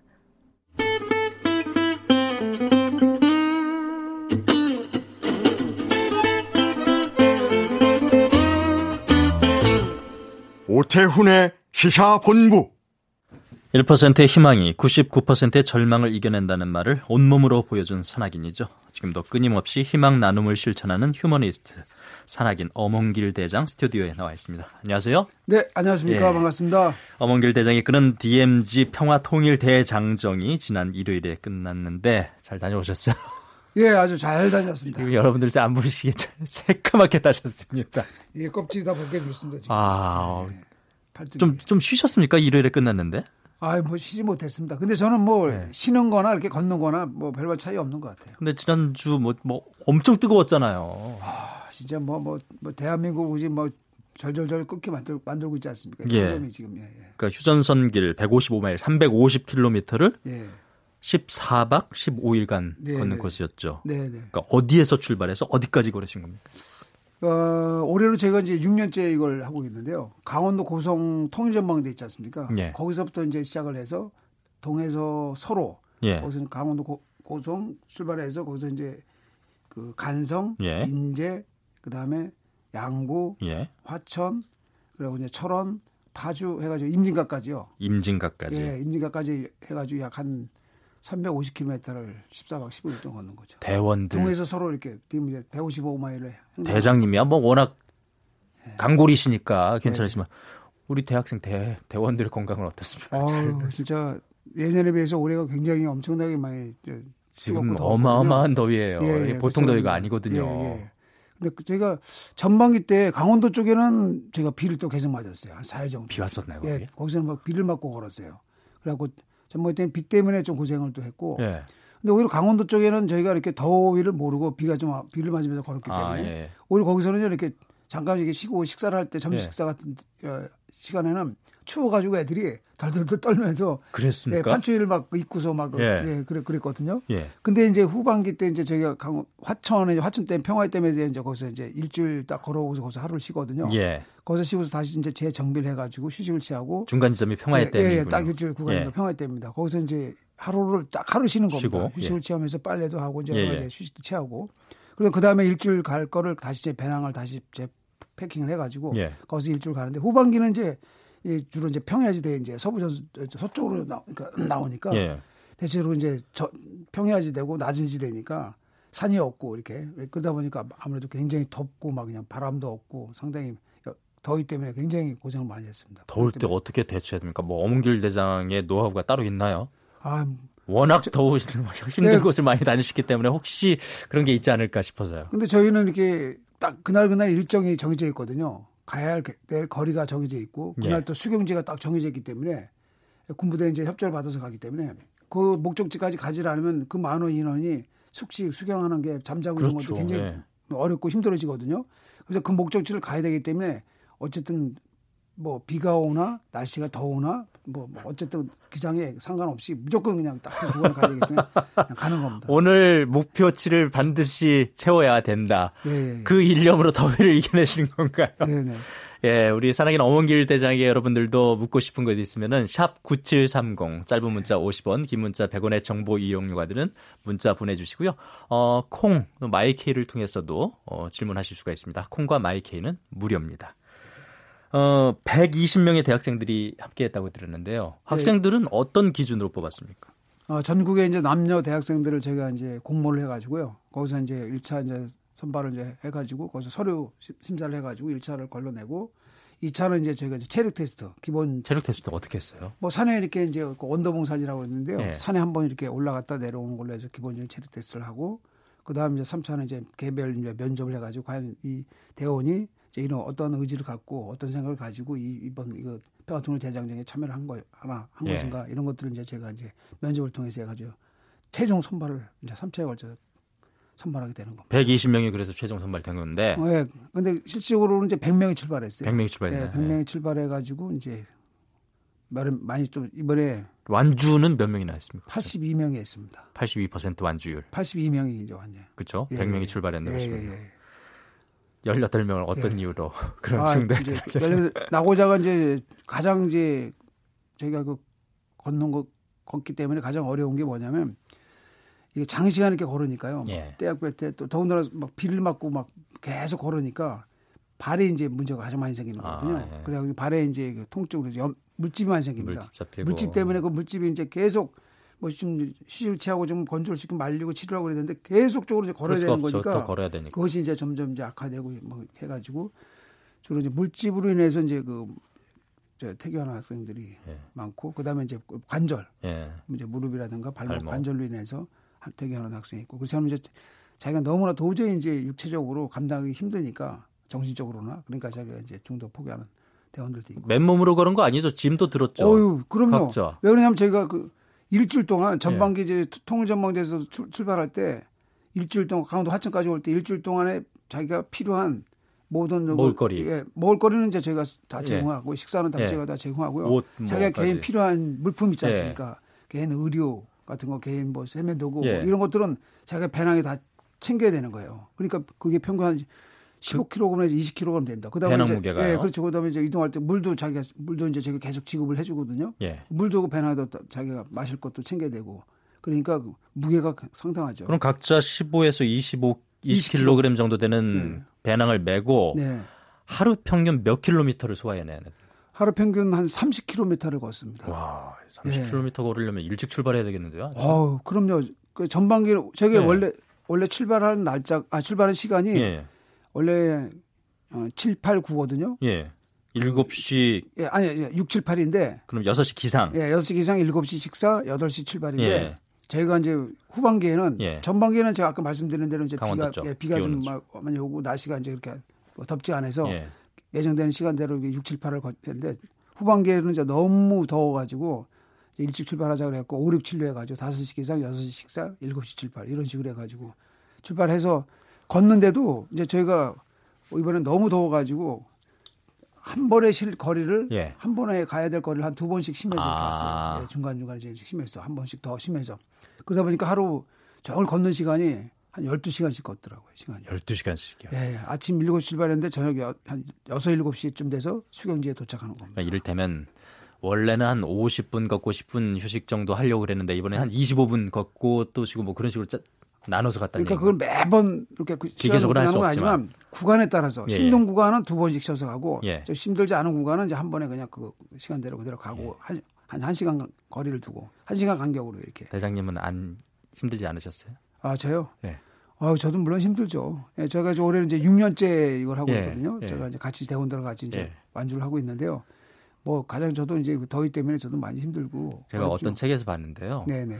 그 글을 쓴 분이 예. 히말라야 에베레스트를 올라간 분과 같이 관악산을 올라갔는데 관악산 올라가는데 그 사람도 힘들어하더라 그러더라고요. 아 예. 산은 뭐 높은 산이나 낮은 산이나 뭐 다. 정말 그렇습니까? 야, 그럼요. 올라가는 것 자체는. 어머니 대장 도봉산 많이 가신데 도봉산 갈 때도 힘드세요? 어, 그럼요. 저도 뭐 숨 가쁘고. 그래서 제가 이렇게 산에 올라갈 때 이렇게 올라가면서 땀, 제가 땀을 좀 많이 흘리거든요. 이게 더위, 더위가 약한 건 아닌데 어쨌든 땀을 좀 많이 흘려요, 제가. 또 저는 약간 좀 이렇게 옷을 약간 좀 덥게 입어요. 네. 일부러 땀을 흘리려고. 어. 산행할 때. 네. 그 사람들이 저를 보면서 어, 대장님도 이런 산 오세요? 이렇게 물어보시는 분 계시고, 그 다음에 어, 대장님도 막 힘드신가 봐요. 땀을 흘리시, 땀을 흘리시네요. 그러니까. 그러시거든요. 8,000m 어, 14자를 예, 예. 완등하셨는데. 아, 아 저도 뭐 사람입니다. 야. 똑같은 사람이고 저도 힘들고요. 저도 뭐 땀 흘리고 합니다. 또 똑같은 인간입니다. 저는 뭐 이 국내산 정도는 예. 그냥 뭐 가볍게 예, 예. 땀 한 방울 안 흘리고 이렇게 올라갈 줄 알았어요. 아, 그렇지 않습니다. 저도 막 힘들고 땀 흘리고 다 하는데 이번에도 단지... 힘드셨겠어요. 그러면은. 아, 물론 힘들죠. 예. 예. 특히 저 같은 경우는 제가 이제 오른쪽 발목이 옛날에 이제 히말라야 예. 등반하다가 이제 떨어져 가지고 골절이 돼 가지고 그 수술했는데 그게 이제 발목이 제가 움직이질 않아요. 그 뒤꿈치가 땅에 안 닿. 예, 예, 뒤꿈치가 안 닿는데 발목이 고정 굳어 가지고요. 예. 발가락만 움직이는데 그러다 보니까 장시간 이게 이제 창길을 걷는 건 좀 괜찮은데 이게 오르막 내리막이 이렇게 굴곡이 있는 것 길은 그나마 괜찮은데 이 단, 장시간을 이렇게 아스팔트 평지를 이렇게 오래 걸으면 발목이 무리가 엄청나게 오거든요. 통증이 굉장히 심합니다. 예. 또 아프고 막 발목이 붓고 그래서 아주 그 걷는 게 일반 우리 대원들보다 일반 일반인들보다 제가 훨씬 더 고통도 많이 느끼고 더 힘들고 그런 거죠. 지난 13일에 저희가 김태영 전 국방부 장관과 통화했는데 그때 네. 대장정 일정 중에 뭐 어, 대장정 일정 가운데 서울에 와 있다 그랬거든요. 네. 또 후반부에 네. 다시 합류할 예정이라고 했는데 네. 다시 합류하셨는지 모르겠어요. 어 그럼요. 그, 그 저희 단장님께서요. 네. 저희 그 대부대 평화통일 대장정에 그 단장님을 맡고 계신데요. 몇 년째 지금 하고 계시는데 아 열정이 대단하십니다. 여기가 그리고 가장 중에 체력도 대단하시고요. 항상 저랑 이제 선두에 서서 대원들 이끌고 나가거든요. 예. 그런데 아, 뭐그 배낭 무거운 메이시고도 그냥 뭐 전혀 젊은 친구들에게 뒤처지지 않으시고 저하고도 막 오히려 저, 저를 막 앞질러서 가실 정도로 그렇게 대단하셨어요. 아, 그럴 때 대장님 좀 힘드시겠어요. 어, 네? 뭐 처질 수도 없고 다른 사람한테 약한 모습 보이기도 좀 그렇고 좀 그럴 때 고민하지 않으세요? 아, 니 그래서 제가 이제 단장님 조금 속도 좀, 좀 조절하셔야 되겠습니다. 지금 되게 대원들이 너무 처진 것 같은데요. 좀 천천히 좀 가야 될 것 같습니다. 대원 핑계를 대면서 예, 제가 오히려 이제 속도를 이렇게 조절하고 그런데 그러니까 완급 조절 해달라고 단장님한테 말씀드립니다. DMZ 아. 평화통일 대장정 올해로 여섯 번째인데요. 예, 예, 예. 그러니까 처음 시작했을 때와 이제 여섯 번째 올해까지 비교했을 때 네. 어떤 식으로 좀 달라져 왔는지가 궁금해요. 예. 그 우선 그 대원들의 평가를 해보자면 확실히 이게 세대가 바뀔수록 해가 바뀔수록 아무래도 이게 좀 정신력 이런 체력 이런 부분들이 약한 것 같아요. 그래요? 예, 예. 그건 그게, 그게 막 차이가 확 나요. 아. 예, 형격이 차이가 나요. 그리고 좀 이렇게 좀 근성이라고 그럴까? 예. 이 패기가 아, 이런 게 없어요. 그냥 가다가 좀 힘들고 뭐 아, 아니면 그냥 딱 그냥 쉽게 포기하는 거예요. 그냥 뭐 이렇게 한번 어, 좋다 한번 죽게 아니면 살게 한번 해보자. 내가 시작했으니까 뭐 이런 어떤 그런 강한 그 승부욕이라는 강한 네. 근성, 패기 이런 게 좀 약한 것 같고 예, 갈수록 이게 와 인솔 입장에서는 그럼 힘들겠는데요. 그러니까 작년하고 네. 올해하고 또 틀리더라고요. 예. 예, 그게 1년 차인데도 불구하고 비슷한 동년배일 텐데 별 차이 뭐 그게 한해 차인데 그렇게 많이 차이 나고 그다음에 또 이제 가장 뭐 지금 우리 이렇게 지금 더위 때문에 지금 폭염 때문에 이렇게 고생을 하고 있는데 온도가 예. 기온이 갈수록 해가 바뀔수록 점점 점 점 점 더워진다는 거죠. 상승한다는 거죠. 예. 그런 거 기온 변화가 이제 갈수록 많이 극심하게 많이 심하고 온도 변화가 이런 것들이 이런 추라는 점점 더 힘들어지겠는데요. 평화통일 대장정이 예. 이 역사적 의미만 되새기는 것이 아니라 기부도 예. 하신다고 들었거든요. 어떤 방식으로 기금을 적립합니까? 아 제가 이제 이제 DMZ 평화통일 대장정이니까요. 예. 대원들이 이제 1km를 걸을 때마다 100원씩. 네. 이걸 이제 자기가 대원 한 사람당 1km 100원씩. 아. 네, 100원씩 해가지고 이제 저희가 3만 5천 원씩을 예. 걷어가지고요. 예. 그걸 이제 저희가 이제 총 모아가지고 대원들 총 모아서 그것을 이제 어, 통일 나눔, 나눔 재단에다 제가 기부를 하는. 통일 나눔 재단. 예, 예, 거기다가. 그렇군요. 예. 학생들 이제 소감 같은 건 어떻게 어떻게들 하던가요? 이제. 어, 대원들 이제 시작할 때는 예. 물론 이제 마음속으로 얼마나 많이 이렇게 걱정도 되기도 하고 마음속으로 많이 이렇게 두렵기도 하고 그렇지 않겠습니까? 과연 내가 이 350km라는 것을 대장정이에요 사실. 동안, 예, 예. 생각해 보세요. 딱 중간에 하루를 쉬는 거거든요. 예. 일주일을 쉬지 않고 걷는다고 생각해 보세요. 예. 30km씩을 매일 이요. 그렇게 생각해 보세요. 하루 30km 하루만 하기도 힘듭니다. 글쎄 말입니다. 예. 뭐 진짜 그 힘든 일을 예. 일주일씩 걸어야 되고 그걸 그, 그 배낭을 그대로 메고, 메고, 메고 다녀야 되고 그 날씨를 다 적응해야 되고 이런 것들이 길이 또뭐 평지도 아니고 계속 그렇죠. 오르막도 있고 예. 내리막도 있고 평지도 있고 다양한 어떤 길 자체도 그렇고 상당히 여러 가지 어려운 조건, 악조건임에도 불구하고 과연 이, 이 대원들이 여기를 이제 신청해서 제가 도, 자신의 어떤 인생에 큰 도전을 한다고 했을 때 막연하기도 하고 막 두렵기도 하고 그랬을 거 아니겠습니까? 예. 그러나 어쨌든 하루하루 이렇게 버티면서 이렇게 자격을 해, 이겨내면서 자신이 어떻든 존재를 다시 한번 깨닫게 되고 자신의 어떻든 그 성취 아니 완주를 했을 때 그 성취감이라는 것은 그 기쁨이라는 것이 이루 말로 표현, 할수 없는 것이죠. 마지막 도착해서 막 울고 그랬어요. 아우 막 그러면 도착할 때 되면 이제 옆에서 이제 분학대가 이제 쫙 빵빠리 올려지고요. 그럼 막 도착하면 막 순간적으로 막 그냥 그 폭발 예. 억압됐던 막 예. 참고 있었던 그것이 막 폭발하는 겁니다. 예. 그 순간 막 감격해서 막, 막 눈물 흘리고 끌어안고 막 그냥 그 감동은 뭐 대단하죠. 아 그때 뿌듯하셨겠어요. 예, 예. 그러면 그 자신들 본인 스스로들도 야 스스로 자기 자신에 대해서 얼마나 놀라겠습니까? 음. 자기 자신의 자신의 어떤 승리자가 된 거 아닙니까? 자신 자신을 이겨내고 극복했다는 것에 대해서 대단한 자기 자신의 어떤 자부심 느끼고 존재에 대해서 다시 한번 깨달음을 갖게 되고 상당히 좋은 것 같아요. 예. 네팔 이야기도 좀 여쭤보려고 그랬. 하는데요. 네. 어, 세계 최초로 8,000m 16자 완등한 산악인 어몽길에게 네. 네팔은 참 여러 가지 의미가 있는 곳일 텐데 지난 네. 6월에 또 네팔 또 다녀오셨다고 그러더라고요. 네, 제가 6월 달에도 갔다 왔는데 그 네팔에 이제 제가 학교를 계속 이제 교육 사업을 펼치고 있는데요. 예. 그래서 제가 이제 학교 지을 거 이제 14번째 학교를 지금 공사가 진행되고 있는데 현재 이제 그 공사 진행 상황 14번째 학교 총 몇 개 학교를 짓겠다는 약속을 하신 거예요? 제가 이제 8,000m 16자를 올라갔기 때문에 성공을 했기 때문에 제가 저도 히말라야의 그 신이 저에게 꿈을 이루고 제가 또 성공을 거두게 해주고 살려서 살을 내려 보내주셨으니까 제가 이제 도움을 받은 것을 예. 은혜를 제가 나누면서 베풀면서 살아야 되겠다라는 생각을 깨우침 받고 내려와서 제가 이제 저도 16개 16개 학교를 짓는 것이 제 이제 목표고. 그 중에 그러면 이번에 14호까지 개교를 예. 한 건가요? 그러니까 14 그러니까 15번째는 벌써 완공이 됐고요. 어, 오픈실 했고 예. 16번째가 먼저 완공, 완공 이 됐어요. 예. 14번째가 공사가 좀 더뎌 갖고 늦게 진행됐고. 예. 그래서 제가 이번에 가서 이제 14번째 학교 현장 한번 둘러보고 공사 진행 어, 상황도 한번 체크해 보고 예. 그다음에 이제 제가 이제 열여섯 번째 학교 제일 부지 학교를 가서 그저 부지 그 어떤 학교 현황도 둘러보고 학교를 그 건물 어떤 위치 선정도 같은 것도 워낙 지대가 높고 그래서 뭐 네. 차량 진입도 어렵고 그럴 것 같아가지고 공사가 매우 쉽지 않을 것 같은데요. 아 그게 이제 어떤 지역에 따라 좀 틀립니다. 아, 저희가 첫 번째 예. 학교 같은 경우는 제 1호 학교를 이제 2010년도에 예. 5월 5일 날 졌는데요. 예.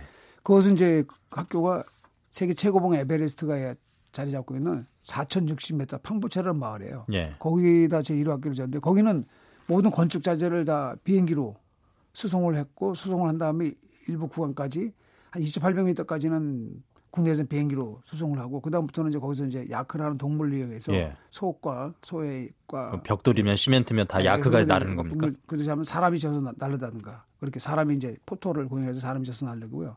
보통 거기서 3일 3일을 올라가야 됩니다. 거기서도. 3일이요? 예, 3일을 가야지 거기 거기 그, 그, 그 학교를 짓는 곳에 도착하는 겁니다. 예. 그리고 그 위에 그렇죠 급한 거는 이제 헬리콥터로 수송하라고요. 그리고 이제 다른 지역은 이제 주로 이제 낮은 지대, 저지대에 학교를 졌는데 그것도조차도 물론 오지여 가지고요. 거의 이제 차량이 일반 도로가 이렇게 제대로 되는 곳이 아니고 막 비포장길이어 가지고 막 10시간씩을 막 가, 어? 트랙터 같은 데다 싣고 가서 그 건축자들 싣고 가야 되고 학교 하나하나 지을 때마다 정말 예 어느 한 지역은 많은 어려움이 있을 텐데 예 마카루라는 그 8,463m 그 산이 있는 그 산 자락의 마을은요 예. 차도 안 들어 못 들어가죠. 거긴 또 뭐 그렇다 사람으로 물건을 물자를 수송하는 것도 한계가 있고 그래서 거기는 모든 건축 자재를 헬리콥터로 다 수송을 해가지고 학교를 지은 그런 지역도 있습니다. 뭐 이야기 나누다 보니까 산에 썼던 열정을 지금은 아이들에게 나눠주고 네. 계시다는 느낌이 드는데 네. 지금 뭐 한 달에 한 번 매달 또 중학생들과 등산하신다고요?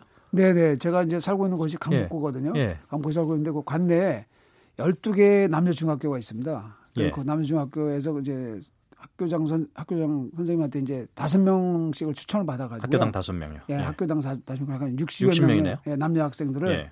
거기에 이제 뭐 다양한 형태의 학생들이죠. 예. 예. 이제 뭐 그래서 이제 그 학생들 데리고 이제 저희 서울 근교에 산들을 이렇게 올라갑니다. 아니, 중학생들이 산 좋아하나요? 아 처음에는 처음에는 이제 이게 이게요. 근데 처음에는 이제 막 이제 이게 막 짜증 내기도 하고 힘들어하기도 하고 막 시간도 많이 중학생들이 엄대장님 잘 모를 것 같아요. 중학생들 중에서 중학교 2학년, 네. 딱 중학교 2학년 애들만 선 하는 겁니다 지금. 네. 그 중이병이 아주 심하지 않습니까? 그렇죠. 예, 질풍노도의 시기가 중, 중학교 2학년 아닙니까? 그래서 그 아이들을 이제 제가 중학교 2학년만 해가지고 데, 산을 데리고 가는데 근데요. 첫 번째, 두 번째 회, 그 횟수가 거듭될수록 산행 속도라든가 아이들 산을 좋아하는 게 그게 다 이게 자연을 좋아하는 게 딱 나타납니다. 어. 거기만 오면 애들이 그렇게 막 맑고 밝고 와. 서로가 의사소통도 잘 되고 각기 다른 학교인데도 불구하고 같이 말 이게 소통도 잘 되고 굉장히 아주 화기애애하고 그리고 또 산에 올라서 산이 주는 힘일까요, 그게? 아, 그렇지. 자연이 주는 자연이 주는 힘이죠. 자연이 주는 어떤 그런 에너지 힘이죠. 그래서 그 학생들이 이제 저희가 여름철에는 이제 저 이제 제가 이제 8월 초에 또 제가 이제 2박 3일 강원도 인제 이제 군부대 저기 이제 신병원에서 들어가요. 왜요? 캠프. 예. 나라사랑 병, 병 캠프 해가지고요. 걔들을 데리고 들어가서 거기서 한복 아그 아이들 데리고 들어가 그럼요 예. 데리고 들어가서 군부대에 입소시켜가지고 산 데리고 가는 것도 힘든데 왜 또 군부대까지 그래 군부대 가서 거기서 이제 한복 군복을 갈아입히고 거기서 이제 병역 체험 시키는 겁니다 예. 예 그래서 거기도 기본 뭐, 그뭐 밤에 이제 부침만두 주고 지가 직접 식기 들고서 밥도 타 먹고 설거지도 하고 그러면서 이제 참 어머니가 밥 해주는 것이 얼마나 좀 감사하고 고마운 건가 맛있는 건가 언제부터 시작하셨어요 그 중학생 아이들? 어 저희가 올해로 이제 7년 그러니까 예 8년 아 7년째 돼가고 있습니다 지금. 예. 방학 기간에도 하나요 그러면? 언... 예, 그렇죠 학예 캠프로 들어간 거죠 방학 기간에. 예 그리고 이제 아니 아니 매달 이제 중학생들과 등산하는 거. 그렇죠. 그러니까, 그러니까 7월 달은 이제 쉬고 8월 달 이제 예. 학예 캠프 들어가고 예. 9월 달부터 이제 또 이렇게 이제 계속 그 일을 지금 7년째 해오고 계시네요. 예, 예, 예. 예. 그래가지고 이제 12월 달 이제 넘어서 1월 달 되면요 새해 마지막으로 이제 수료 등반을 가는 거예요. 예. 그때 태백산 강원도 태백산 겨울 산행을 하는 겁니다. 막 눈 쌓이고 눈 몰아치는 겨울 산을 쫙 올라가면 그 1년 동안에 그 이제 처음에 첫 산행할 때는 굉장히 그냥 어리고 그냥 가냘프고 이제 약하고 막 이게 힘들하고 막 짜증내던 예. 아이들이 예. 그몇 개월 사이에 딱 그대 다음에 1월 때 태백산 올라갈 때 되면요. 진짜 중학생 중학교 2학년이 아닌 아. 고등학생, 고등학생, 한 대학생 그 정도로 애들이 그 성숙되고 어떤 어떤 의지라든가 강인함이 딱 그 결연함이 딱 보인다니까. 잠깐 학생의 얘기도 한번 들어보고 싶다. 아, 그럼요. 혹시 대장님만 좋아하시는 거예요? 아, 아닙니다, 아닙니다. 아니 그게 딱 나타나요, 보입니다. 예. 부쩍 성장되고요. 부쩍 애들이 상당히 애들이 아주 그 의젓해지고 굉장히 아주 좋아진 다는 모습이 보입니다. 그래갖고 그 학생들이 거기 호텔에서 올라가서 그 정상에서 가 사진을 찍고 탁 내려오면 바람 겨울바람 맞으면 내려와서 제가 이제 제가 간단하게 이제, 이제 경험담 좀 얘기해주고 그리고 이제 서로 올라 수료합니다. 수료증 나눠주고 자연과 함께 해야 돼요. 이래서 네. 그래서 거기서 또 두 명의 모범생을 선발합니다. 네. 남녀 학생, 네. 남학생 하나 여학생 네. 모범생 1년 동안 잘하는 학생. 걔들 데리고 제가 이제 저 어머니 힘을 제다는 이제 네팔에 학교 이제 착공식이나 아. 주무할 때 그것도 데려가는 거예요.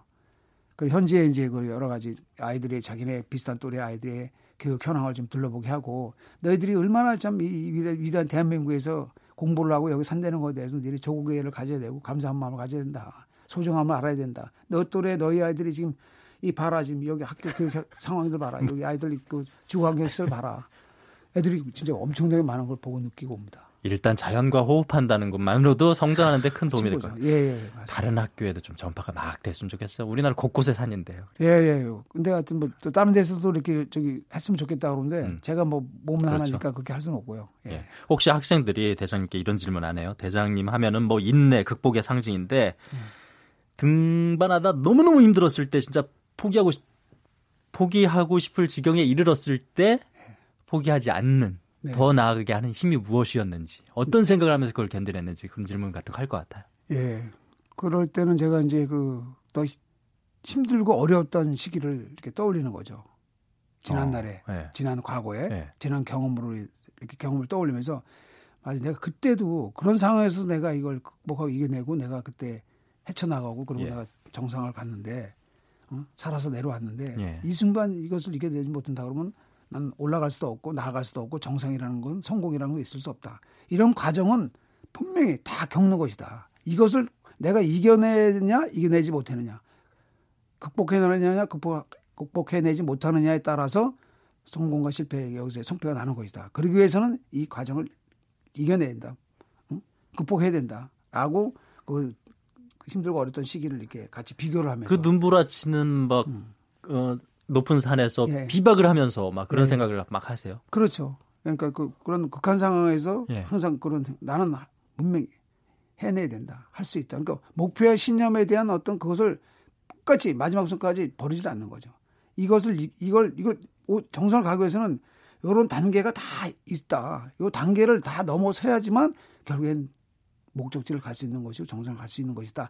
라는 것을 계속 제 스스로 막 이제 자문자답하면서 이겨내자, 이겨내야 된다, 극복해야 된다, 극복해야 된다. 막 스스로 이렇게 막 그렇게 생각해도 예. 해가 밝지 않고 날이 밝아오지 않는 것 같아도 예. 언젠가는 오죠. 어, 그럼요. 결국엔 그걸 이겨냈을 때 좋은 결과가 나타나게 되고 성공하게 되고 예, 그렇게 되는 거죠. 음. 어, 많은 분들이 힘들어하고 있습니다. 이 세상이 네. 뭐 네. 너무 힘들어지고 있으니까요. 더더욱. 네. 어, 그럴 때 좀 교훈이 됐으면 해서 이 질문을 드렸던 거거든요. 아, 예. 네. 시간은 제가 항상 얘기 시간은 흐르고 있습니다. 세월은 세월은 흐르고 있고 시간은 멈추 멈추지 않거든요. 그러니까 그 힘들고 어려운 시기가 딱 거기서 정제 정제하는 건 아니라는 거죠. 예. 분명히 흐르고 가, 지나가고 있거든요. 그리고 또 누구나 다 똑같은 그 상황을 다 겪고 있다고 생각하는 겁니다.